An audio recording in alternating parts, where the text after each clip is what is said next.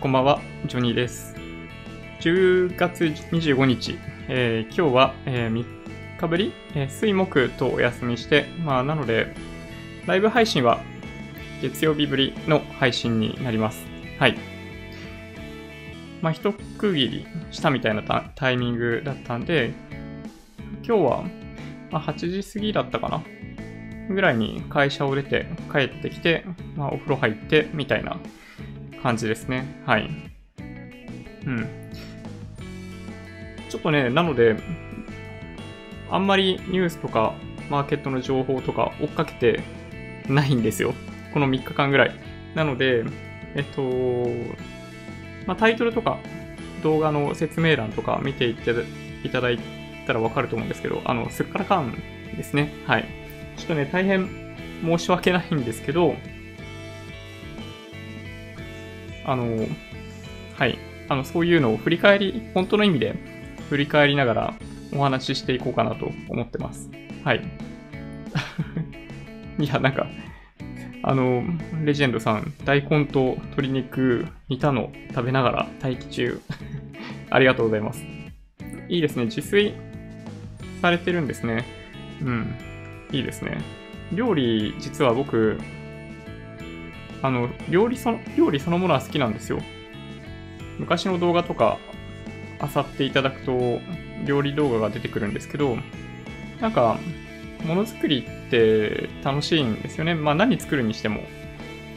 まあ、ただね、若干、なんか、まあ時間かかっちゃって得意じゃないからっていうのもあるんですけど、まあそういうのもあって、なんかね、最近全然作ってないんですけど、ね、あの、いつかオープンキッチンみたいなものができたら、また料理動画撮ってみたいなと思ったり、実はしてます。はい。なんか、知ってますかね？あの、すすごい影響力受けた YouTuber さんが一人いて、あの、もしかしたら皆さんご存知かもしれないんですけど、ジュンズキッチンって、あの、ジュンさんって方がいらっしゃるんですね。あの、YouTube 上で検索していただくとすぐ出てくるんでわかると思うんですけど、芸術ですね。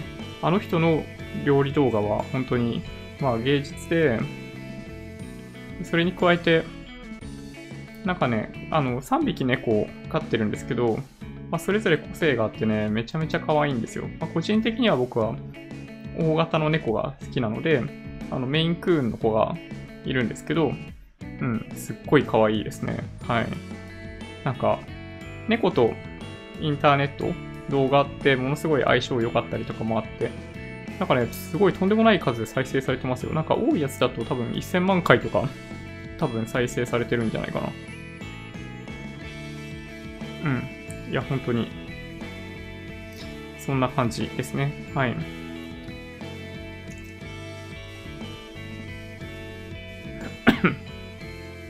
じゃあ、そしたら、えっと、マーケットのお話からいきましょうかね。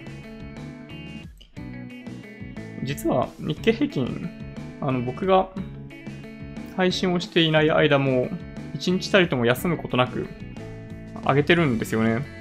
あの手元で見れる方は、ちょっと見ていただくとわかると思うんですけど、そうですね、あの、踏み上げっぽい感じになりつつありますよね。まあ、そんなに値上がりの幅が大きくないんで、あれですけど、あの、売り方は結構ヒヤヒヤしてんじゃないかなという気がします。はい。お風呂、お風呂上がりでこの、この仕上がり。お風呂上がり、はい。なんかね、はい。なんか朝と夜お風呂に入る癖があって、朝はシャワーで、なんか顔を洗うがごとく、なんだろう、水を浴びてるだけっちゃだだけなんですけどね。うん。J リートのネタ投下します。お、いいですね。J リートネタ、まあちょっとね、気になりますね。あの、マーケットのお話の後に、J リートのお話、ちょっと言ってみましょうか。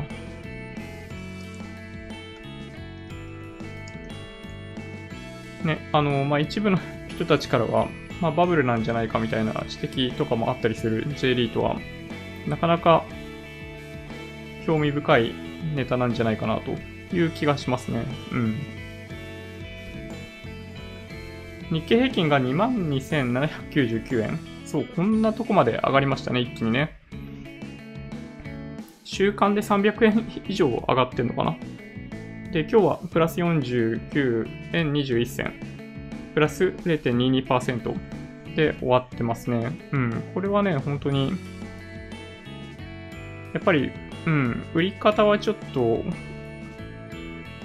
厳しいですよね。どうなってんのかな？えっと、ね、信用売り算かなり溜まってるんじゃないかなという気がします。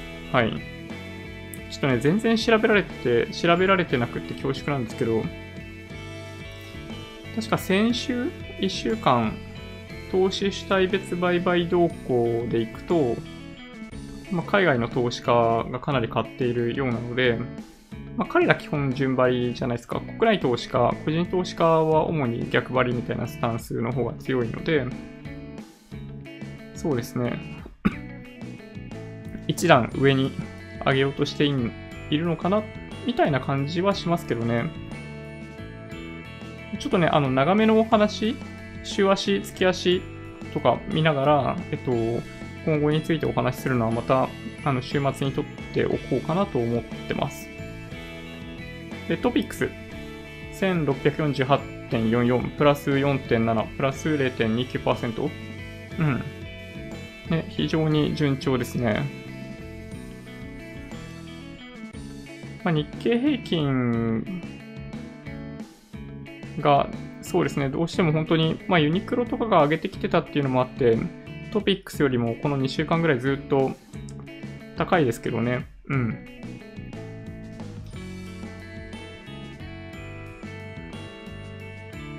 で、米ドル円見てみると108円54銭から57銭。そうですね。あの、円安水準で止まっている感じ。なんとなく、50日移動平均線が上がってきてるんで、流れ的には円安ですかね、これね。うん。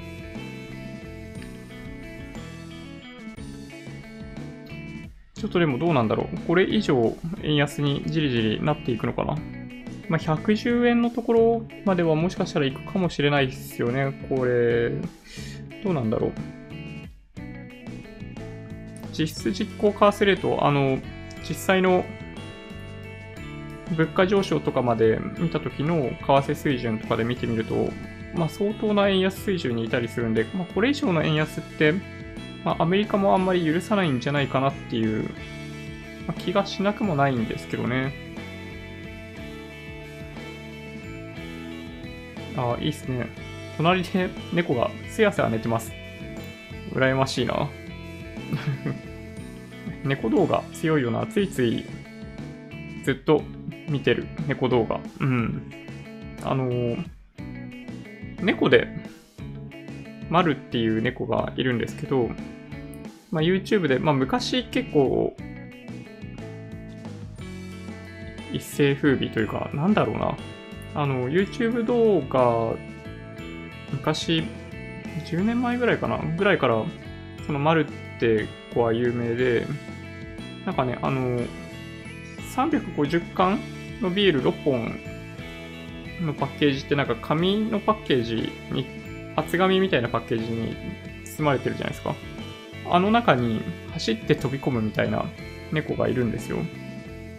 で、本当になんかね、人懐っこくって何されても怒んないみたいなタイプの珍しい猫で、あの、めちゃめちゃ可愛いですよ。あの、今でも、あの、最近ずっと見てなかったんですけど、最近、たまたま、なんかのおすすめで出てきて、なんかね、今でも、あの、元気そうで良かったですね。うん。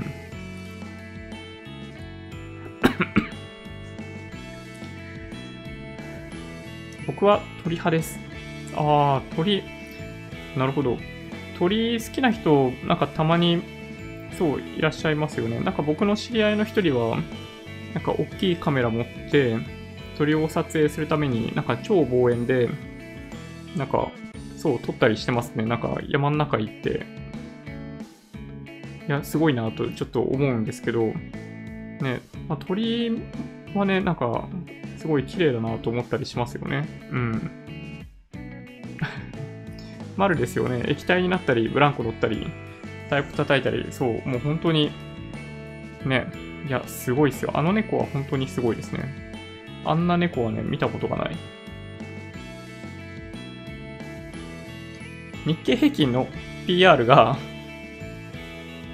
もうだいぶ上がってきて12.87倍で、PBR が1.12倍ってなってますね。うん。まあ、安定的に上昇してきている。まあ、安いところは11倍台までなってたんで、まあ、だいぶ上がったとも言えますけど、あの、PR だけ見てると、あの、決して不健全な数字ではないですね。むしろ、まあ、今でも、まあ、割安に見える水準ですね。あの、まあ、割安か割安じゃないかって言えないんですけど、まあ、過去と比べた時に相対的に低いっていうだけですね。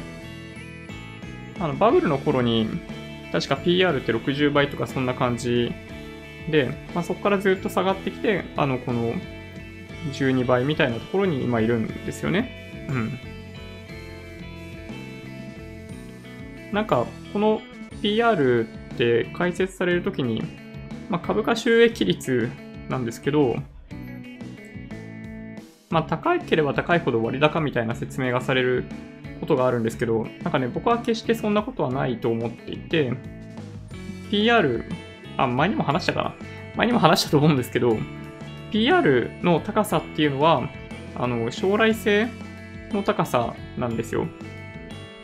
まあ、そこまで買われている。まあ、だからそれ以上高くならないかって言われるとそんなことはなくって、まあ、大体その日経平均みたいにその指数の場合ある程度のレンジに収まる傾向がありますけど個別銘柄の場合は PR が高いっていうのはむしろまあ誇らしいというか将来にわたっての収益の改善っていうのが期待されてるっていう意味合いでの PR なので、まあ、日経平均の PR っていうのはだからある種その日本の、なんだろう、その将来予測みたいなもんだと僕は思ってますね。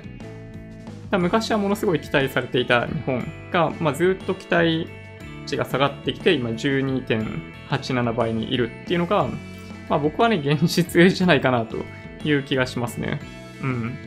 まあ、だからね、安ければ買うべきかって言われると、あの決してそういうわけじゃないんですけど、あの指数で見たときには、ある程度目安にはなるかなって思ってますね。まるくん10歳ぐらいは言ってるんだよな。ああ、まあそうですよね、やっぱね。僕が前の会社、新卒で入った会社の時に、そう、丸のことは YouTube かなんかで見てた記憶があるんで、うん。そう。10、出したら15歳とか言ってんのかもしれないですけどね。昔昔は長玉、長玉ですか？で、カワセミとか取ってました。あー、なるほど。今は文鳥と仲良く暮らしてます。ああ、いいですね。そうか。なんか、鳥、比較的飼いやすいっておっしゃってる方も結構いて、ね。鳥と猫とか一緒に飼ってる人とかもいますよね、たまにね。すごい気になるんですけど。お互い気になってそうだけど、まあでも仲良しみたいなケースもあるみたいで、ね、いいなぁと思いますね。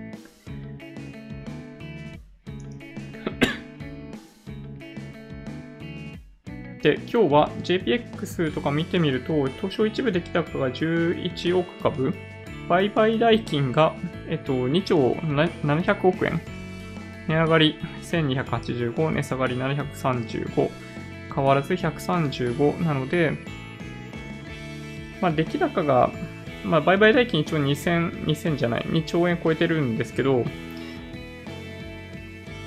まあ、なんとなくその株価の水準、今って年初来高値みたいな水準にあることを考えるとちょっと物足りないかなっていう感じはします。そうですね。値上がりが全体のまあ6割弱ぐらいみたいな感じか。うん。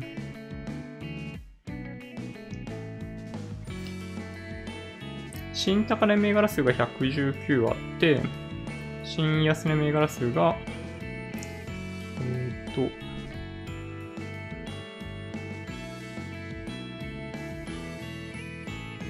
わずかに4。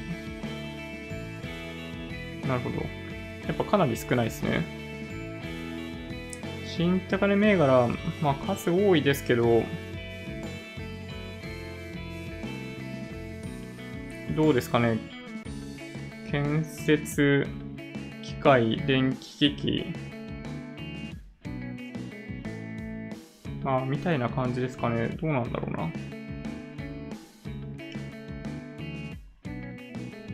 みたいな感じですね。ビットコインがね、まあ、ちょっと下がったりとかして、今82万8520円で、あの、みんなの仮想通貨だと推移してますね。81万円ぐらいのところにいたんで、まあ、ちょっと値上がりしましたね。あ、あんまりニュース、まあ、良いニュースがあるわけではないので、まあ、もうちょっと下げの圧力かかってくるかもしれないですけどね。うん。短期的に利益出したいなと思っていた人たちとかは、まあ、やっぱりもう売っちゃってるんじゃないかな。うん猫も可愛い。私は犬派です。お、いいですね。僕もね、犬派ですよ。あの、実家の犬が2匹いるんですけど、ボーダーコリーと黒芝で、うん。まあ、性格が真反対なんですよね、なんかね。うん。まあ、男の子と女の子っていうのもあるかもしれないですけど、すごい性格違くて、なんかその2匹に会いに行きたいがために、実家に帰ってるみたいなとこ半分ありますね。うん。本当にね、めちゃめちゃ可愛いですね。ボーダーコリーの方の子はもう10歳行ってて、すごいおとなしくって、ただね、ちょっと結構臆病なんですよね。うん。なんでそうなっちゃったのか、みたいなのも若干あるんですけど、悩ましい。逆に、黒芝の子はもう何も気にしないみたいな感じ。もう一切何も気にしない。そんなに撫でられたいとも思わないみたいな。まあ、柴犬は若干そういうとこありますけどね、なんかね。うん。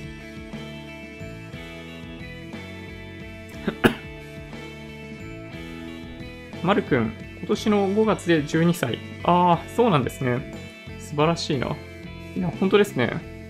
12歳であんなになんか、血やも良くって元気で、いや、いいですね。なんかね、ほんとね、表情が豊かなんですよね。見たことない方はぜひちょっと YouTube で、丸って検索してみてもらえるといいと思いますね。ついつい、あの、永遠と見てしまうので注意が必要ですね。はい。あ、BGM いいですか？これ、なんかね、あの、ちょいちょい BGM のことをご質問されるんで、また言っちゃいますけど、野良猫は宇宙を目指したっていう、まあ、フリー BGM がありまして、ものすごい多くの動画で利用されてますね。うん。URL って届いてます？直打ちだと届かないのかな？ああ、そうですね。URL はですね、これ貼れないようになってるみたいなんですよ。なんか、具体的に何かがあれば、なんかキーワードとかだけ書いといてもらえると嬉しいなと思ってます。はい。ああ、あの2頭はご実家だったんですね。ボーダーコリー生後2ヶ月半取りました。え、マジですか？それすごい羨ましい。なんかね、ボーダーコリーめちゃめちゃ可愛いですよ、なんか。まあまあ、どの子も可愛いっちゃ可愛いんですけど、なんかね、あの白と黒のコントラストが最高ですね。めちゃめちゃ可愛い。2ヶ月半って本当になんか、やばいですよね。最強ですよね。うん。なんかちっちゃい頃って、あの、くんくん言いながら人を呼ぶんですよね。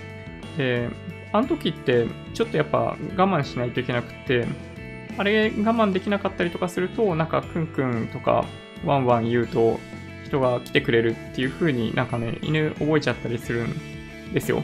なので、まあよくペットとか初めて買う時とかってなんか気をつけた方がいいですよみたいな、あの、ある程度ほったらかしにした方がいいですよみたいな話をされるんですけど、あの、2ヶ月半とか3ヶ月ぐらいの子供、子犬を目の前にすると、ちょっとね、さすがにそれがね、難しい。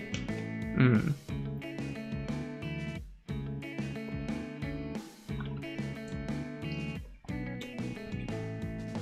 まるくんの太鼓動画は必見。いや、もう本当に、あの、芸達者ですよね。うん。まるは本当にね、大好きですね。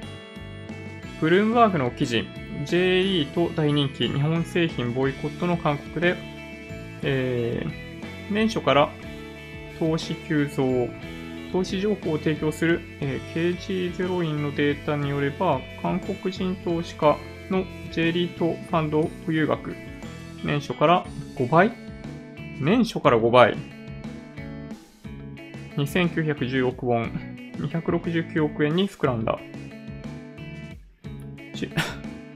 10月は100億、600億ウォンの買い越しと、月間ベースで今年最大の流入となる勢い。あー、めっちゃ買ってるんですね。え、なんでだろう？どういうこと？日本の不動産市場をめぐる熱狂を後押ししているのが悪なき高リターンの追求。ああ、そういうことですか？別に日本のリートをより好んでっていうよりかはパフォーマンスが高いんで投資をしているみたいな感じか。国内経済の急減速と 貿易紛争が韓国株の重しとなる中で、えー、東証の東京証券取引所のリート指数は今年に入り26%上げていると。いう感じなんですね。なるほど。リートね、ちょっとね、上げすぎっちゃ上げすぎなんですよね。うん。なんかね、あそこまでやっちゃうとやっぱ結構悩ましくって、ちょっとね、また、この表を出したりすると、動画消されちゃいそうなんでいらんないですけど、なんか前回、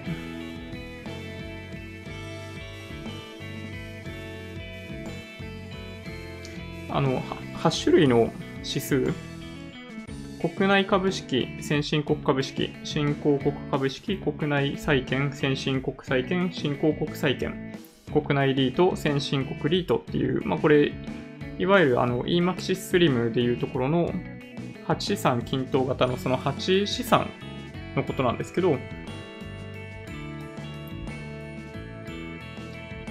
まあ、これで見たときに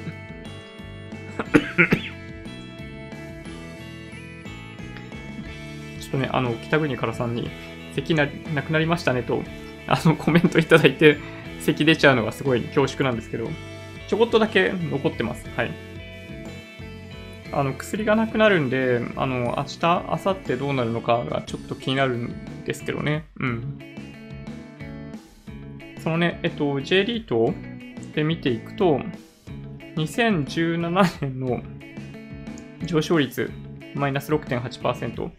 2018年の上昇率が11.1%で、これがその8種類の指数の中ではナンバーワンなんですよね。で、多分これが、その高いパフォーマンスと言っていることの、えっと、元ネタというか、まあ、エビデンスになって、まあ、おそらく買ってるんじゃないかなという話ですね、これってね。うん。ちなみに、あの、その時の動画を見ていなかった方にお話しすると、まあ、過去10年間、まあ、リーマンショック後ですね、2009年から2018年の1年ごとの8種類の指数がそれぞれ何パーセント上昇しているかっていうのをあの表にまとめてお見せしてたんですよね。で、これが一番高いのが先進国リートで10年間で見てみると、まあ、トータルで361%プラス261%になってますと。で、その次が国内リートで309.7%プラス209.7%だったんですよね。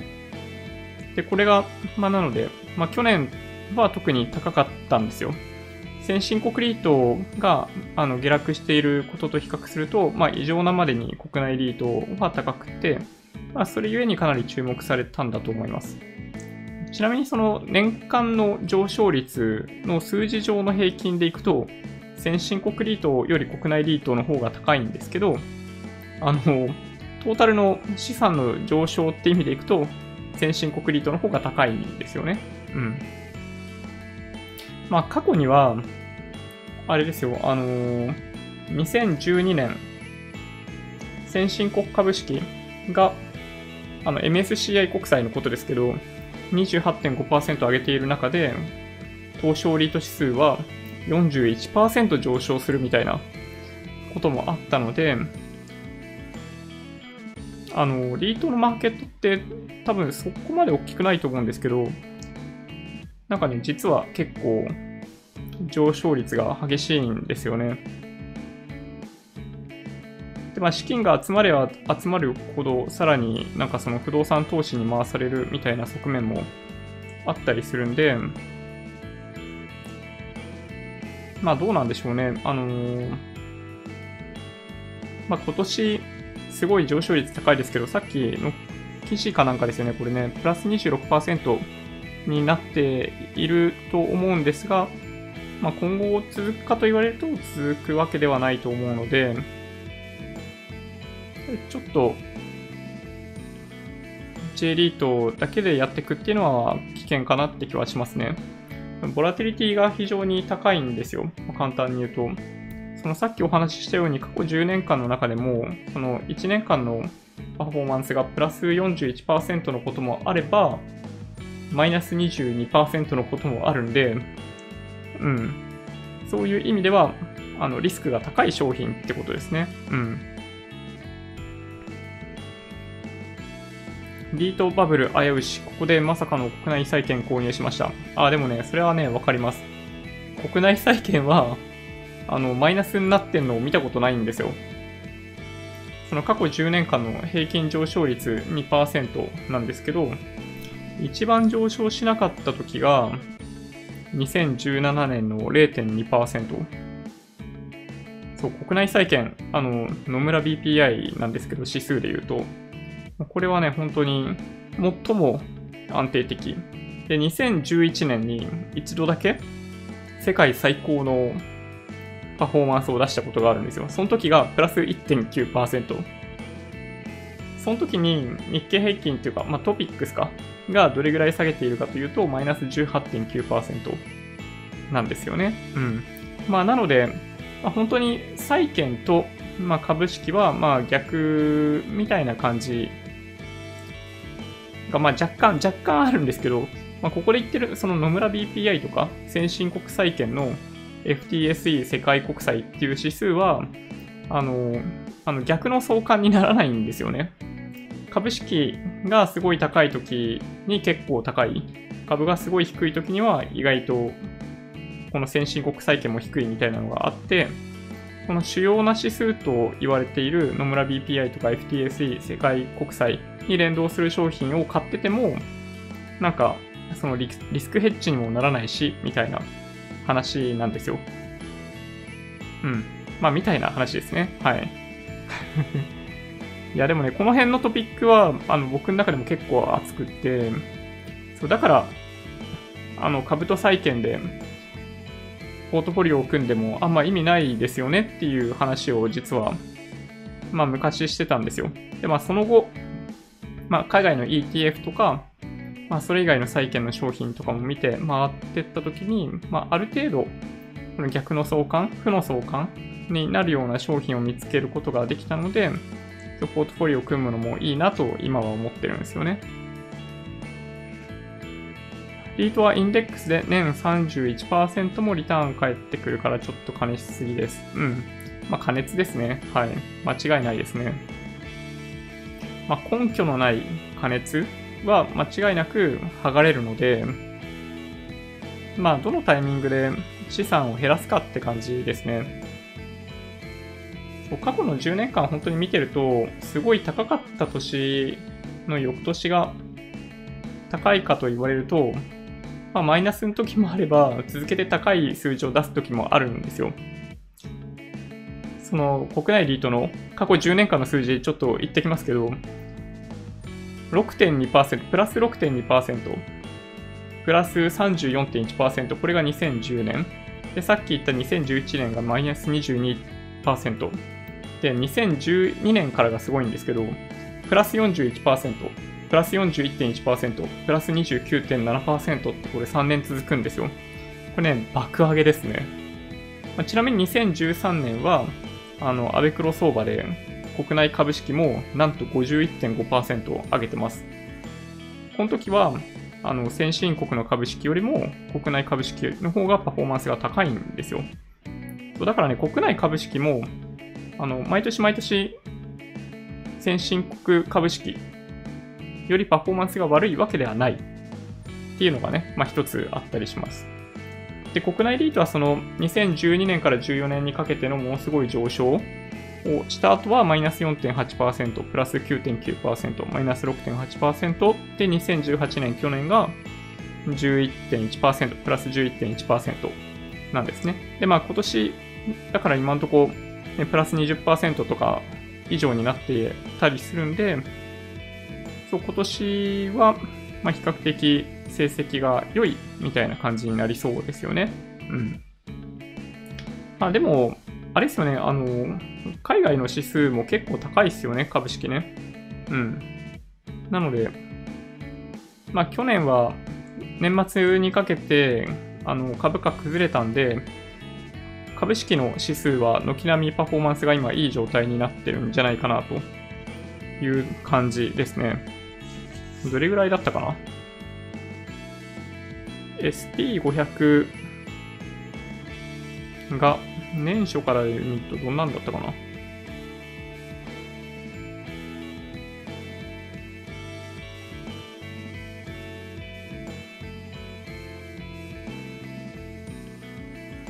ば、なんか数字どっかに行ってしまったな。なんかどっかでメモったような気がしたんですけど、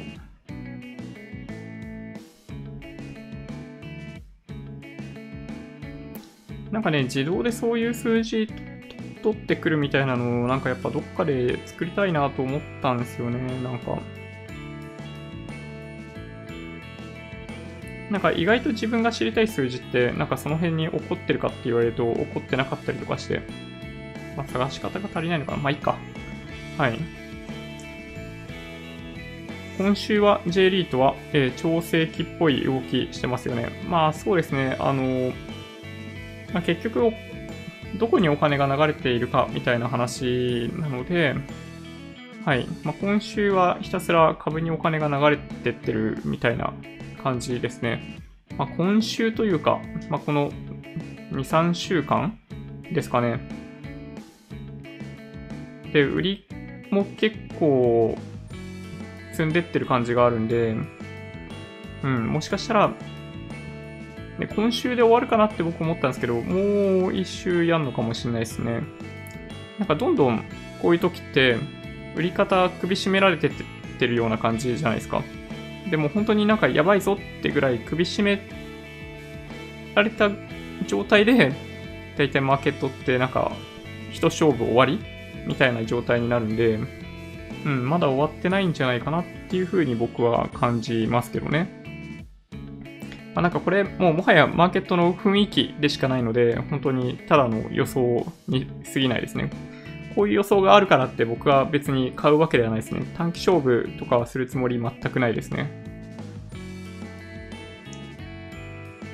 そうですね。うん。年末に向けて注視ですね。はい。まあ2020年はいろいろあるんで、まあみんな注目ですよね。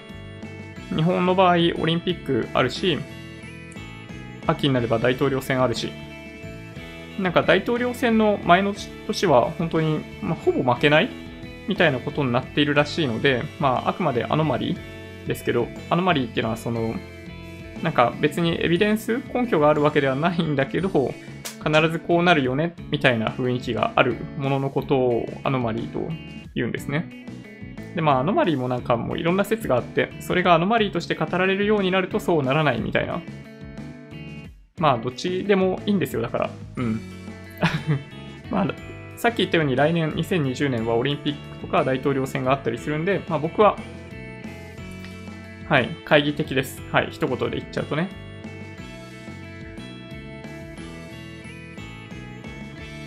国内リートインデックス3年前から積み立ててるけどかなり上がってる。いや、そうですよね。3年前とかから見ていくと、うん。いや、結構な額だと思いますね。はい。あとは、エネルギー関連も加熱、買い増しも厳しいです。ああ、そうなんですね。そうなんだ。セクター別もちょっと気になりますよね。なるほど、そうなんだ。長期投資には向かないですよね、J リート。うん、なんかね、これ、やっぱり、あの、ボラティリティ高すぎる。この数字、この数字ってそのさっき僕がお話ししていたその1年ごとのこの上昇下落の率の数字を見ていても、ちょっとね、あの、大きすぎる。大きすぎる。うん。まあ難しいんですけどね、こういうのね。10年間の変なんだ、トータルの資産の増え方で見ると、国内も海外もリートが一番高いので、まあ、だから外すべきかって言われるとちょっとね、難しいんですけどね。うん。まあなんかその表を見ていた方はわかると思うんですけど、その一番高いパフォーマンスを出すものが毎年同じ商品かと言われると、そんなことない。だいたい毎年違う指数が1位を取る。まあ大体っていうかもう2年連続で高いのを取っている指数はないので、そうそういう意味でいくと、まあ、今年一番高かったからといって、まあ、来年はおそらく高いことにはならないと、まあ、いうぐらいのことしか言えないですね、逆に言うとね。BND いきますか。うん、そうですよ。やっぱそういう話に、ね、なってきますよね。だからね。そう、国内債券のその野村 BPI、先進国債券の FTSE 世界国債の指数は、まあ、極めて一般的な代表的な債券の指数なんですけど、その株価との連動性が、なんだろう、その先進国債券の方が強くて、まあ、国内債券はあの上昇しないというのが問題。なので、そう考えると、やっぱりね、その BND みたいな商品が向く気がするんですよ。BND っていうのはそのアメリカの債券？えっと、何社だったかな？なんかね、400社とかそんな感じだったような気がするんですけど、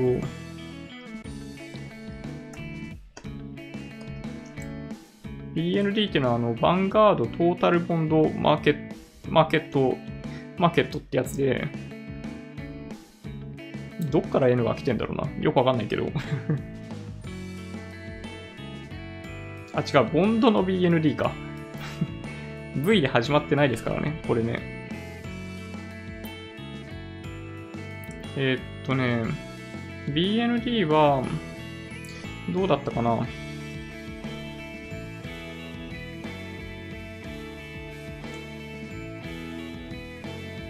えっと、かなり人気の ETF で、経費率年率0.04%を？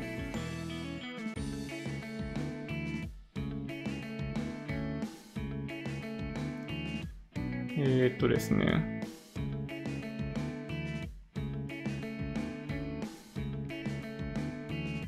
ちょっとなんか見てるところが悪いな。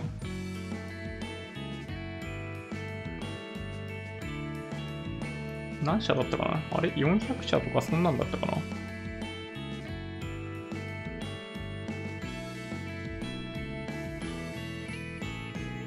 んかね、基準価格の推移が、まあ、株との、まあ、負の相関にあるような感じになっていて、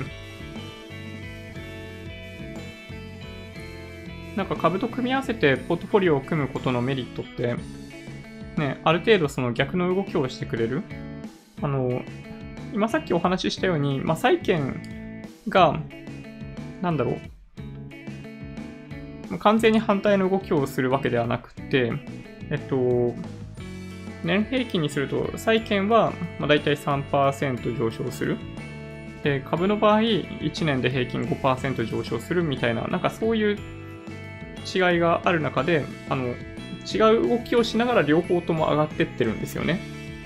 まあ、っていうのが特徴で、まあ、それがあるからこそ、なんかポートフォリオとして、まあ、組み入れたくなるみたいな感じなんですけどね。はい。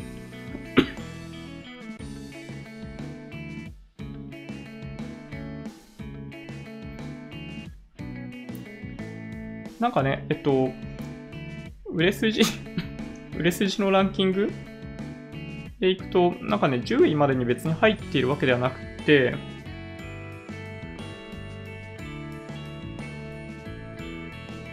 なんかね、もうちょっと人気出てもいいんじゃないかなと思うんですけどね、正直言うとね。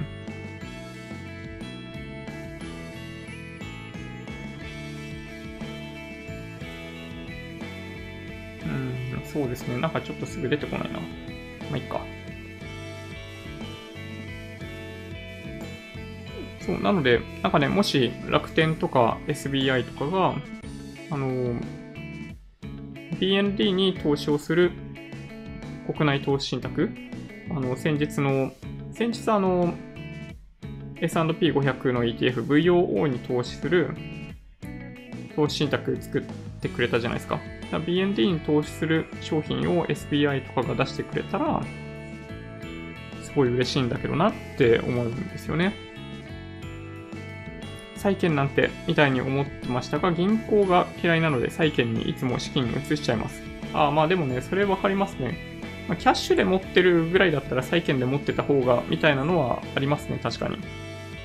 国内債券と金は減らない代わりに増えもしないですよね。そうそう。そうなんですよ。なんか、国内債券のあの微動だにしない推移は、なんか逆に尊敬の、尊敬に値しますね、なんかね。やはりリートは株式の逆に相関になりませんか？いや、それがですね、リートは株の逆にならないんですよ。どっちかっていうと、リートは、あの、金利の動向に左右されますね。で、最近その、リートが上昇している主な要因は、やっぱりその、世界が金融の緩和に動き始めていることが、その主な理由ですね。うん。まあ、ちょっとね、違うんですよね。まあ、どっちかというと、だから、新興国とかと近い動きをしてるかもしれないですね、リートはね。結局、ダウの尻尾を作って痩せない鳥を地道に作る策がいいのかと。なるほどね。ダウの尻尾を作って BND 良いですよ。毎月安定的な株価プラス配当を円高時に仕込みました。うまいですね。なんか、いや、ちょっとね、うん、次はぜひそういうのをやりたいな。なんか今年、債券バブルっぽいとこあったんで、まあ、あんまり最近良くないというか、まあ株式がすごい上がってるときは、債券良くないんですけど、あの、だいぶみんな株にお金を一旦移した感じになってるんで、まあ、こ、うん。まあ僕はね、ありじゃないかなと思いますけどね。うん。一応65銘柄を選定し、J リートを終了したら資金を当てますね。お、ん？どういうこと ?65 65銘柄、ん？個別銘柄ってことですか？リートも株もはじ、はじけてから買い。あ、まあでもね、そうそう、そういうところはありますね。まあこのね、難しいところは、まあ弾けないんですよね。うん。あの、弾けるんじゃないかなって言ってる人が多いときは本当に弾けないので、これがね、まあ、気をつけないといけないんですよね。だからね、うん。誰も予想していない時に突然、あの、ぶっこけるっていうのが、まあ、過去の経験した超下落相場ですね。日経平均上がってくると VT やオールカントリーもパフォー上げそう。あ、まあそうですね、確かに。あの、国内の株式のパフォーマンスが、まあ、ちょっとね、最近悪かったんですよ。特にトピックス。なので、ね、結構足引っ張ってるとこあったんですよね。先進国株式はすごいパフォーマンスいいのに、あの、オールカントリーがパフォーマンス悪いみたいなのがあって、そう、あれはね、かなり微妙だなと思ったんですけど、まあ、ただ直近では、あの、PBR1 倍確認した後の上昇相場で、まあ、決して日本株は上昇率において海外と比べてアンダーパフォームかと言われるとそんなことはないので、まあ、今はね、特に問題ないかなと思いますけどね。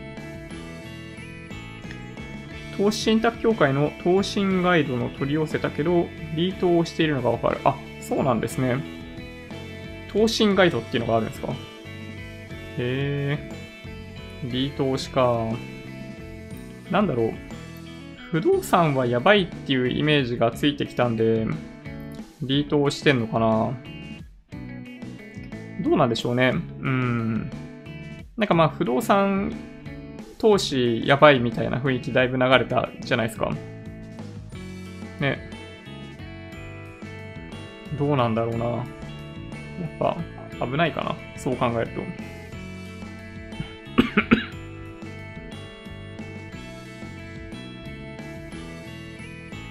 金とかリートとか天井が見え始めてから買う人の勇気すごいっす。まあ確かに。そうですね。うん。まあ持ち続けるみたいな観点でいけば、まあ別に何とも思わないのかもしれないですけどね。うん。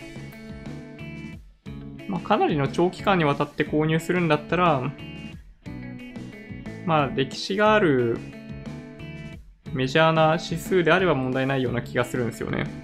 まあだからそういう意味でいくと東証リート指数とかっていうのは誕生したのが2000何年だっけ ?3 年とか5年とかですよね。だからやっぱりちょっと、うん。一度どこ、どこかでクラッシュしてもおかしくないのかもしれないですね。株で高配当かつ月ごとの配当にばらつきがないようにするのが大変でした。おおなるほど。資金で450万用意できれば可能です。ああ、なるほど。なんか、今、まあ、パッと思いつくのは、あれですよね、あの、PFF みたいな ETF は、まあ、配当にフォーカスしているような商品で、えっと、まあ、あの辺ね、ありかなと僕はよく思うんですよね。えっとですね。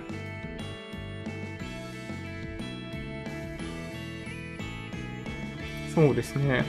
まあ、配当に注目をしていくんであればですけど、そうですね、PFF、まあ、ヴァンガードで行くならば VYM、まあ、この辺ですかね。まあ、あとは H、HDV あたりかなという気はしますけど、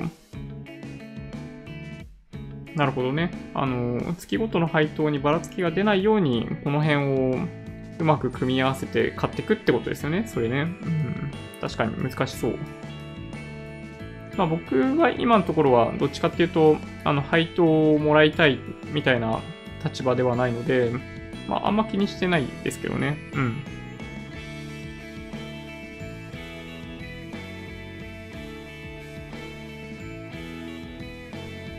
そうなんですよね。弾ける、弾けないかなと思いながら、早2年アメリカ頑張るな。そうなんですよね。そう。2016年ぐらいからずっと、そろそろ弾けんじゃないかと、まあ思い続けて、早3年ぐらい経っちゃいましたね、僕の場合。ね、あの、結構経験してますよ、やっぱり。持ち続けておけばよかったとかキャッシュポジションをどっかのタイミングで高めておいて、そこから上げてっちゃうみたいなのをやっぱ経験してるんで、まあ、あんま何もしないが一番いいなと思うんですよね。うん。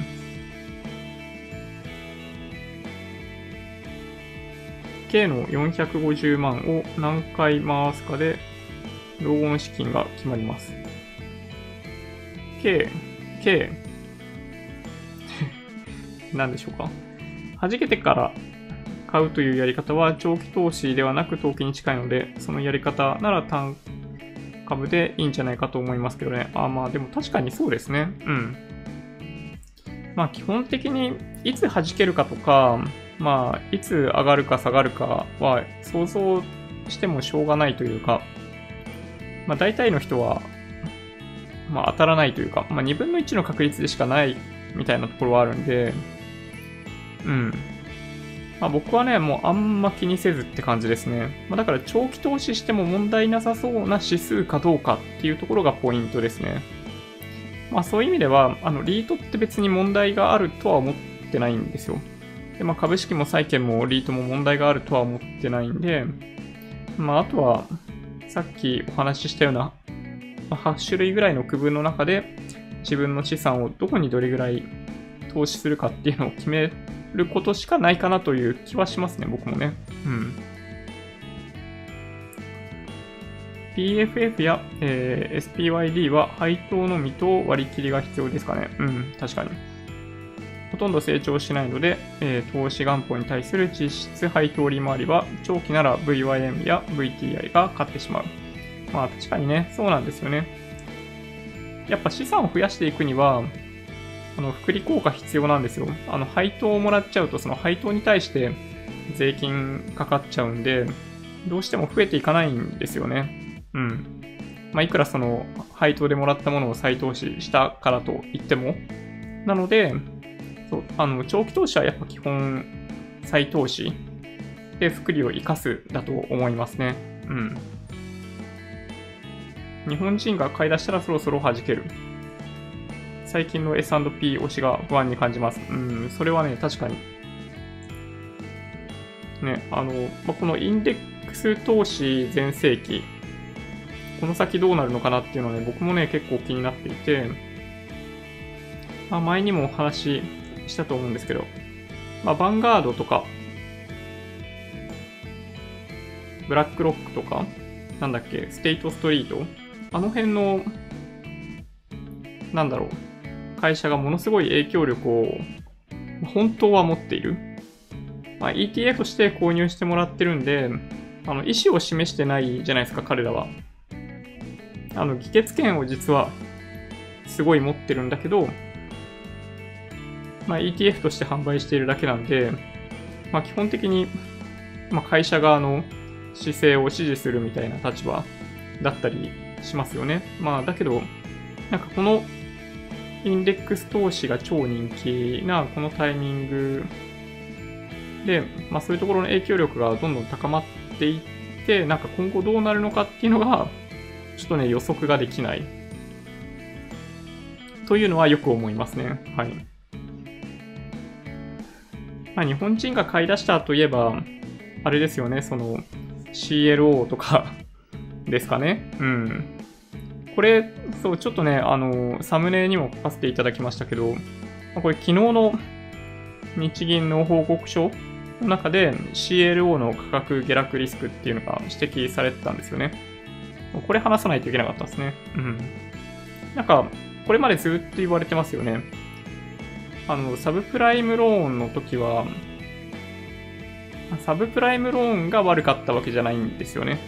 サブプライムローンの債券をあのごちゃごちゃにしたり、あのクズみたいな債券、サブプライムローン、サブプライムってあの多分 WB ぐらいだったら、うーん、なのかもしれないですけど、本当にあの劣悪な債券を寄せ集めたものを CDO として、CDO、そのなどういう略だったか覚えてないですけど、あれを、あの、なんでかわかんないですけど、なんでかわかんないというか、まあ、S&P とかああいうところが格付け会社が AAA と格付けして、あの銀行が売りまくったんですよね。うん。まあ、それで箱を開けてみたら、そう、一気になんか中身が腐っていることに気がついて、まあ、ちょこっとデフォルトし始めただけで、連鎖的にもう歯止めが効かなくなったっていうのが、サブプライムローンというか、まあ、あの時のバブルってそういうことだったんですよね。だからその、まあ、1万円の債券が実は市場で10万円分とかで取引されてるみたいな部分があったりとかして、まあそういうのが引き金になって、まあ信用不安が起きて経済そのものがシュリンクする。それがあのリーマンショックとかに代表される、まあ、株価下落の動きだったんですよね、あの時ね。で、CLO は、あの、あの時は住宅ローンだったんですけど、まあ、今回はどっちかっていうと企業のローンなんですよね。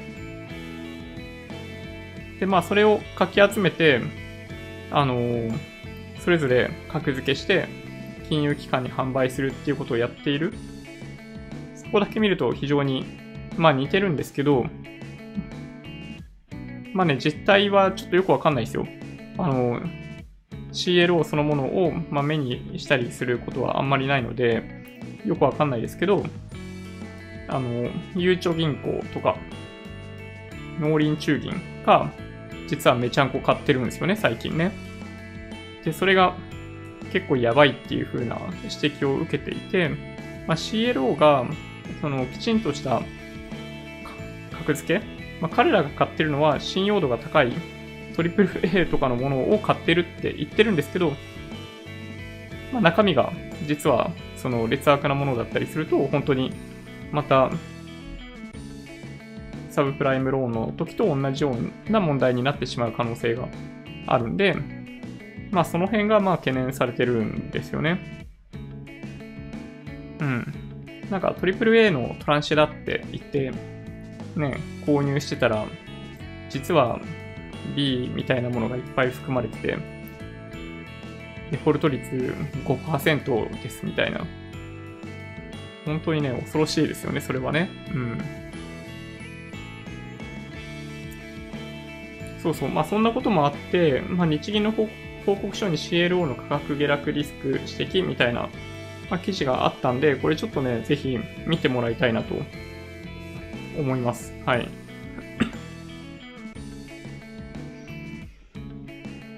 まあなんかね、その、貸し出しされているお金の量とかだけを見てみると、2007年とかと近い状況にある気が僕はします。確かに。はい。どうでしょうね。うん。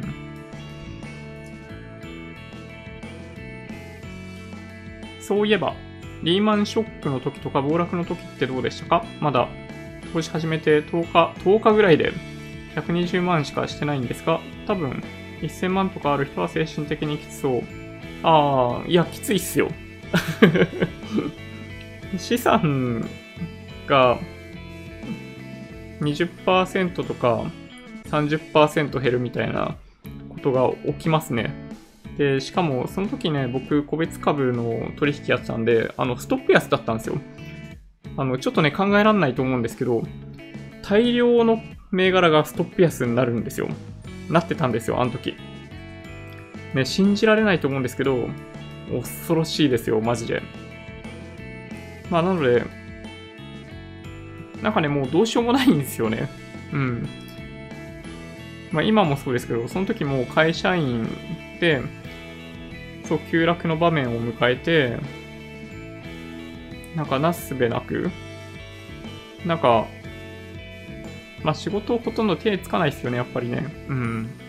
まあそういう経験もあって、そう、ああいうのあんま良くないなって、はい、今だったらわかります。ここで MSCI 国債万歳。うん。ね、MSCI 国債強いですよ。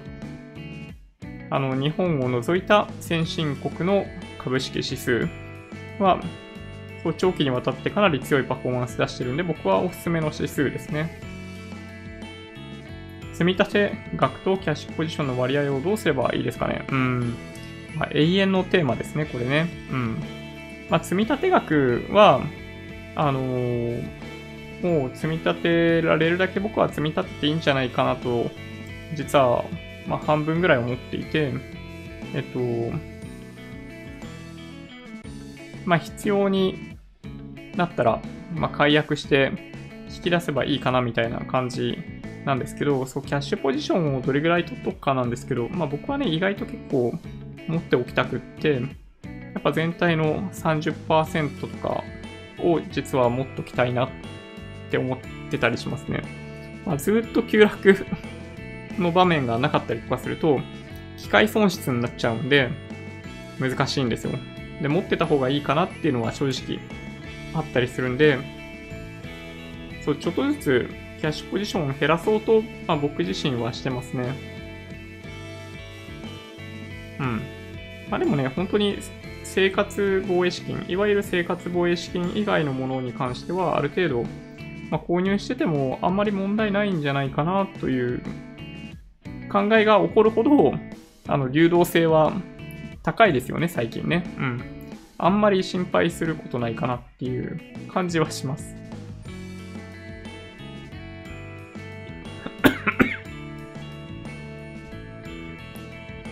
イデコと積立 NISA は、えー、コツコツ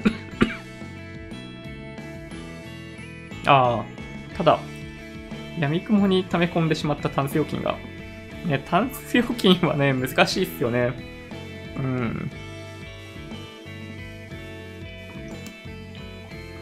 まあでも、あんま気にせず、まあ僕は、なんだろうな、まとまった資金が入った時とかは、積立額を増やすみたいなことをやってますね。うん。アメリカ ETF は VYM と SPDR 主力ですが、VYM は1枚89ドル。ああ、なるほど。SPDR は安い。ああ、なるほど。なるほど。まあ、ETF の欠点として、まあ、たまに言われますよね。あの、1単位がちょっと大きいので、まあ、ちょうどいい額で投資しづらいみたいな話は若干ありますね。うん。まあ、国内投資信託はそういう意味ではいいですよね。まあ、100円とか投資しているみたいな、100円単位使ってる人はあんまりいないかもしれないですけど、ね、自由に金額設定できるっていうのは、なんかね、すっごいわかりやすい。うん。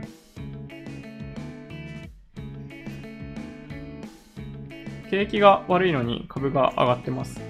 そして金も上がってます。なんで、マイナス金利だし、金はもともと金利がつかないけど、まだ金の方が良いからかな。どっちが間違ってどっちかが間違ってますね。おそらく、テレビで農林中金取り上げました。終わりかなあ、そうなんですね。へー。まあ、株、まあ、景気が悪いかどうかっていうのは、まあ、難しいですよね。あの、決してその株って観点でいくと、まあ、景気悪いわけではないかなという気がします。あの、業績、あくまで業績に連動する側面がやっぱり株の場合あるので、あの、まあ、僕らがもっとね、だから、会社が作って生み出している利益をもっと、だから給料として、まあ、出してもらえるといいんですよね。うん。まあ、実感がないんでね、景気がいいということのまあ、失業率とか見ている感じだとやっぱり景気はいいんだと思います。その国って単位だとね。個人の単位では悪いですよ。所得減ってるんで。うん。ダウ上げてますが、日経が弱い。上げすぎの調整でしょうか。あー、なるほど。そうですか。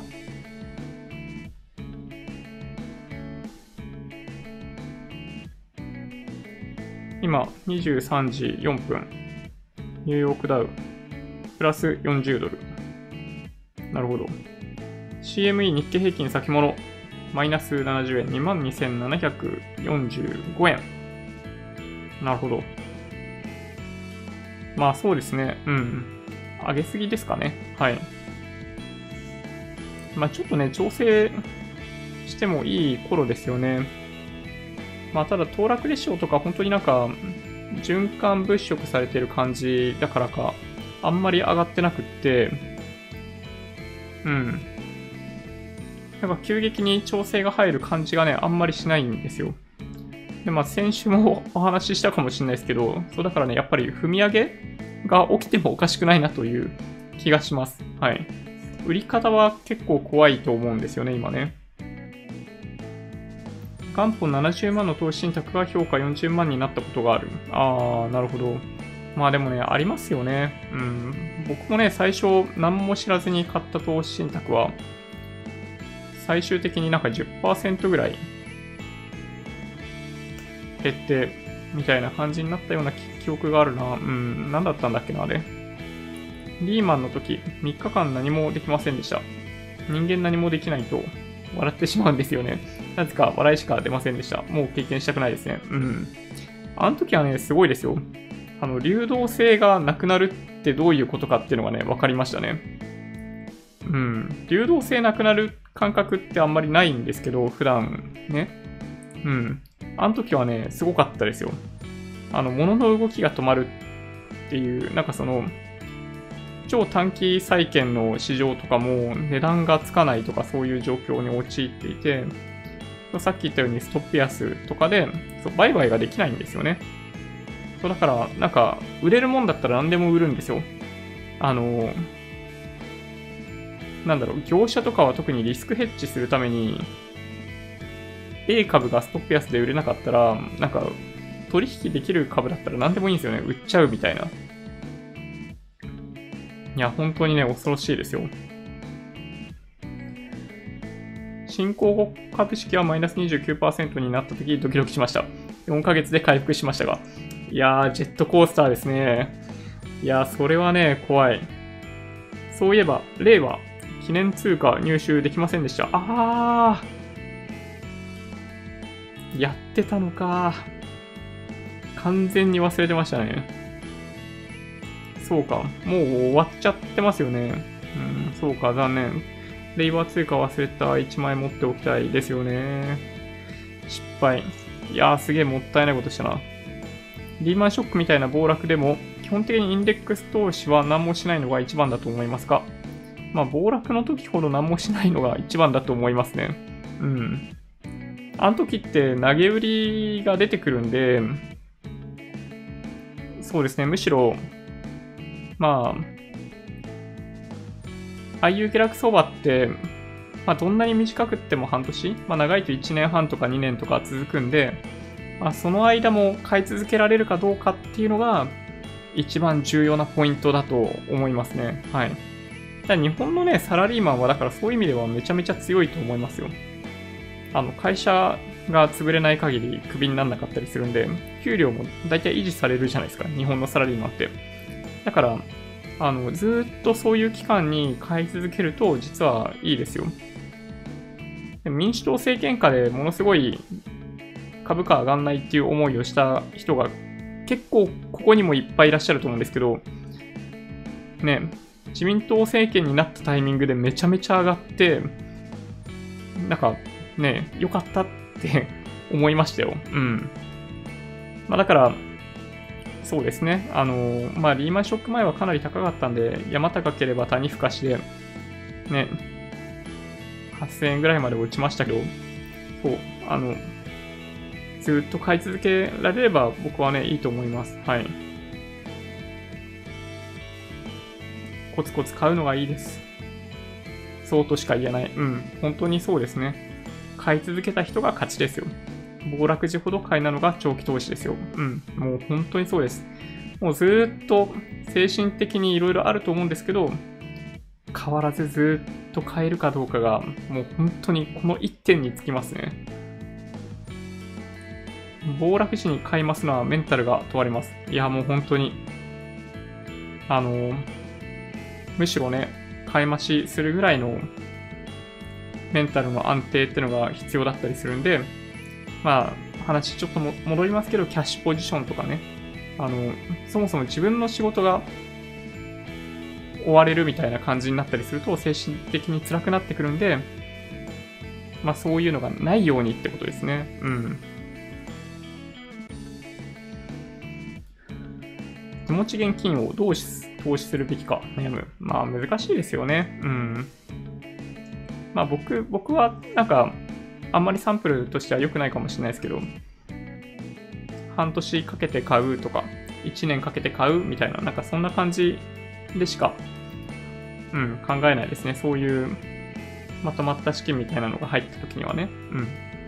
クルドバ通貨で、えー、爆上げの時に売りでいっぱい入ってて死にました。なるほど。もうエフェクサーコリゴリです。まあ、それしんどかったでしょうね。いやー、それは本当に厳しい。なるほど。リーマンショック、リーマンショックの時のことか、こととかいろいろいいお話が聞きました。ああ、そうですか、そう言っていただけると。まあ、あれはね、あの、経験しないとなかなかわかんないですね。うん。あれ以上のことはね、起きてないです。僕の人生上は一回もないですね。リーマンショックと同じほどショックを受けたのは、あの、マーケットじゃないですけど、9.11。あの、それ、そんな感じですよ、感覚的には。それぐらいショックを受けましたね。精神的にダメージを食らう。令和小判、新聞に、新聞で載ってましたね。私、えー、お遍路で四国行きました。あ、そうですか。その時に、その時の仲間が新聞に載っていた人物でした。ああ、そうなんですか金についてお遍路しながら話してくれました。へえ。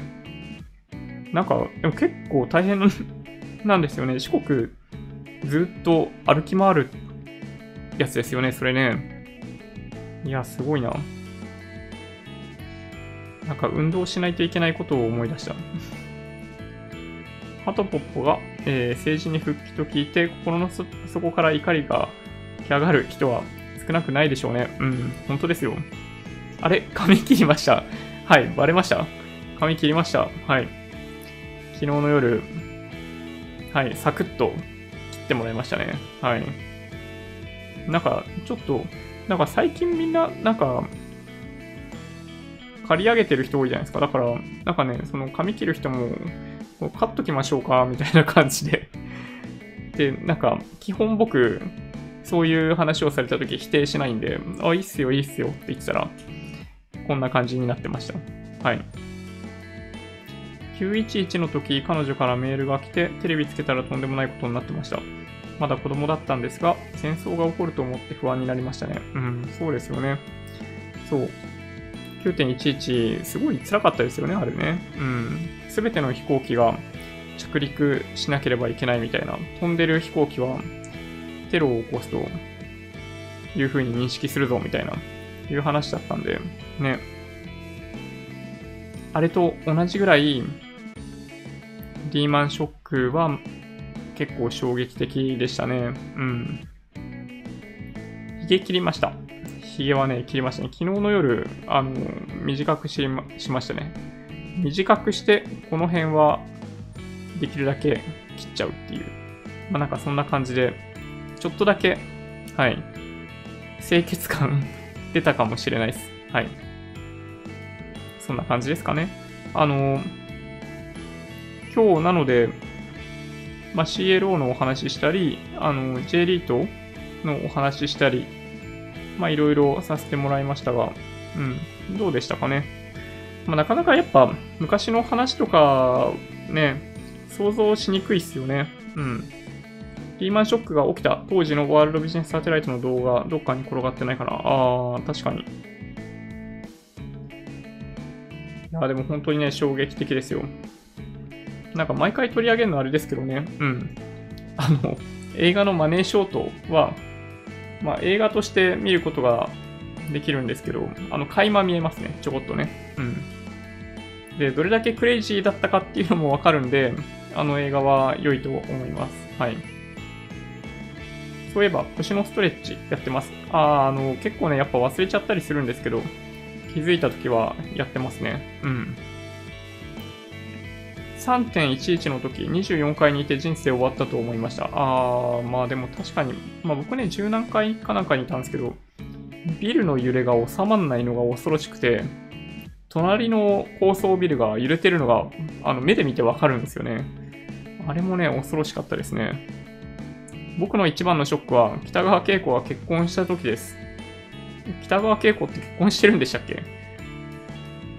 そうか。それはなんか結構ショックかもしれないですね。震災の津波が一番ショックかな。ああ、まあ確かに。地震の時はね、僕は大丈夫だったんですけど、そうその後ね、津波を知って僕もね、結構ショック受けましたね。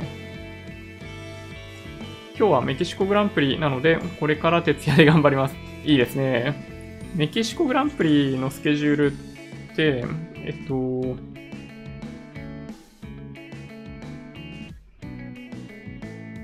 ちょうど0時からか。0時からプラクティス1で、え4時からプラクティス2ですね。あの、高知にあるサーキットなんで、あのなんだろう、比較的、ドラッグ、なんか、まあ、空力悪いマシンでも大丈夫みたいな、いうところがね、あの特徴で、まあ、去年は、フェルスタッペンが勝ったんだっけな。うん。だから、ちょっとね、期待してます、実は。はい。ジョニーさんおすすめの影響力の武器、買いました。今週読みます。お、いいですね。影響力の武器は、あの、中身そんなに覚えてないですけど、あの、最もいい本だなと思った記憶がありますね。なんかね、仕事にすっごい使えそうな話が結構書いてあって、なんかね、もう一回読みたいなと思います。はい。ただね、ちょっとね、今ね、あれ読んでるんですよ。あの、僕、こんな動画をずっと配信しておいて大変恐縮なんですけど、あの、読んだことなかったんですよね。あのーなんだっけ？ウォール街のランダムウォーカー？これね、読んだことなかったんですよ。なので、今ね、実はこれ読んでます。ウォール街のランダムウォーカーって、あの、第12版が実は出たばっか。で、あの、興味がある方はちょっと、まあ、ぜひって感じですね。あの、基本的にはその、インデックス投資を、まあ、しましょうっていうのがま結論なんですけど、あの、まあ、過去に起こってるバブルの話とかっていうのが、まあ、第1章、第2章とかに書いてあって、今それをね、今ちょうど読んでるところですね。大船と防波堤を越えて船が流された時は確かに大ショックでした。うん、確かにね。あの映像はショッキングでしたよね。それでは次のストレッチをツイッターに書いておきますね。ありがとうございます。離れた地域でしたが、長周期の揺れが止まらず、どっかで大変になっていると直感しましたが、津波は想定外でした。うん。ね。まあでも、本当に、やっぱね、そう。正常性バイアスでしたっけ？うん、が、やっぱり危険だなと、危ないなというふうに、再度認識した記憶がありますね。うん。なんかちょっとね、面白いですよ。人間ってやっぱりその、自分自身をパニックから守るために正常性バイアスっていうものがあって、大丈夫だってなんとなく思ってしまう癖があるんですよ。うん。ちょっと長くなっちゃったんで、そろそろ終わりにしようかな。また、週末に、あの、投資信託のお話とか、1週間の振り返りやっていこうかなと思ってるんで、はい。また興味があれば、あの、見ていただけると嬉しいなと思ってたりします。Twitter、Instagram のアカウントもあるので、もしよろしければフォローをお願いします。音声だけで大丈夫っていう方は、ポッドキャストもあるので、もしよろしければ、サブスクライブをお願いします。え今日の動画が良かったっていう方は、ぜひ高評価ボタンをお願いします。合わせてチャンネル登録していただけると嬉しいです。それでは、ご視聴ありがとうございました。バイバイ。